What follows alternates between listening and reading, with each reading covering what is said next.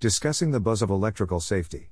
When considering workplace incidents, electrical shock typically ranks high in the frequency order. Often associated with the same significance as falls, electrical shock commandeers various outlets when waging action on the unexpected. But with the variety, a common factor typically prevails in causation, and it usually comes in the form of inexperience. The industry has long spent countless sums of money on electrical awareness programs, and companies have spent equal amounts of money in reactive action. Taking a more proactive approach, companies can utilize specific methods to protect employees from the hazards of electricity. Lockout, tagout.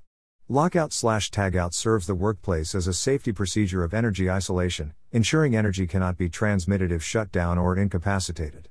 A robust energy isolation program provides an efficient means of preventing electrical shock. Identifying the electrical source, an individual can install a lock on the device to avoid engaging energy. Installing a lock on a switch or circuit breaker prevents the object being serviced from gaining power. Without the generation of power, individuals are free from shock and other electrical hazards. Lockout slash tagout provides an excellent source of employee protection, but only if the employee is appropriately trained on the program's specifics. A company can possess an energy isolation program, and most do to meet the requirements of their customers. Still, if the workforce has not been trained on its points or exposed to it regularly, its purpose becomes futile. If an employer expects an employee to perform in a particular manner, direction and training must be provided, no matter how commonplace the information is thought to be. Inspections. We love to promote proactiveness in the industry, and the inspection process reigns as a great example. By conducting inspections, points of potential shock can be identified before the hazard occurs. For example, OSHA mandates quarterly inspections of electrical cords and the ability to identify completion through a color code system. With this being the case, red might determine the first quarter inspection period. If an employee selects an extension cord for use in April and still has a red band or marking, they should be compelled to stop and inspect the cord. If the insulator is compromised or bare wires are showing, the inspection prevented the employee from plugging the cord into an outlet and receiving a shock. Let's not forget about those little temperamental devices we call GFCIs. Ground fault circuit interrupters, GFCIs, are outlets that contain electricity as it travels an unintended path to the ground. Faulty wiring and damaged cords typically identify as the culprits. Their failure to perform correctly can result in electrical shock. GFCIs fall within the OSHA regulations of electrical inspections. These devices must be tested quarterly like cords and fall susceptible to the exact color coding requirements. Frequent inspections can result in preventing electrical shock. All inspections have a factor in common. For an assessment to be practical, it must be conducted accurately and as required. Pencil whipping and checking off a form and finishing it with a signature will not prevent electrical shock.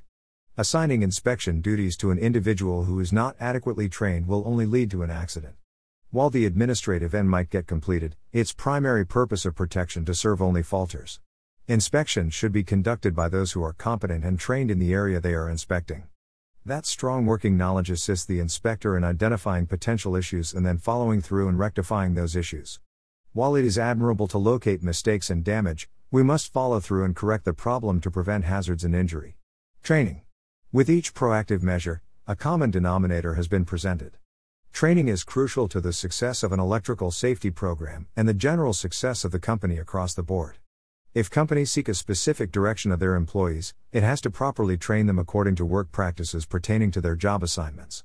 If employees are to utilize an energy isolation program correctly, they must be trained on how to do so. A simple 15 minute video is not nearly sufficient. Training must be extensive and be interactive. Scenarios and example situations provide a simulation of real world experiences. The same remains true for inspections. Companies cannot expect their employees to perform an inspection accurately and adequately without being trained. Even if the inspector has been doing the same type of work for the past 20 years, they must be conditioned upon the company's guidelines. While the standard is to meet a minimum on the frequency of inspections, a company might require assessments conducted twice a day. While it might be excessive, it can still occur.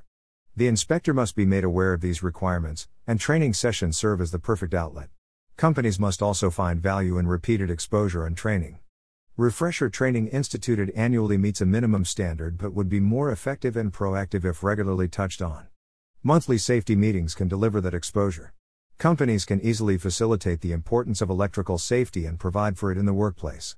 They have the right and ability to increase exposure to electrical safety awareness programs and conduct training as they feel needed. The challenge resides in following through by implementing their company programs and adhering to industry standards. Management must recognize the value and remember they control implementation.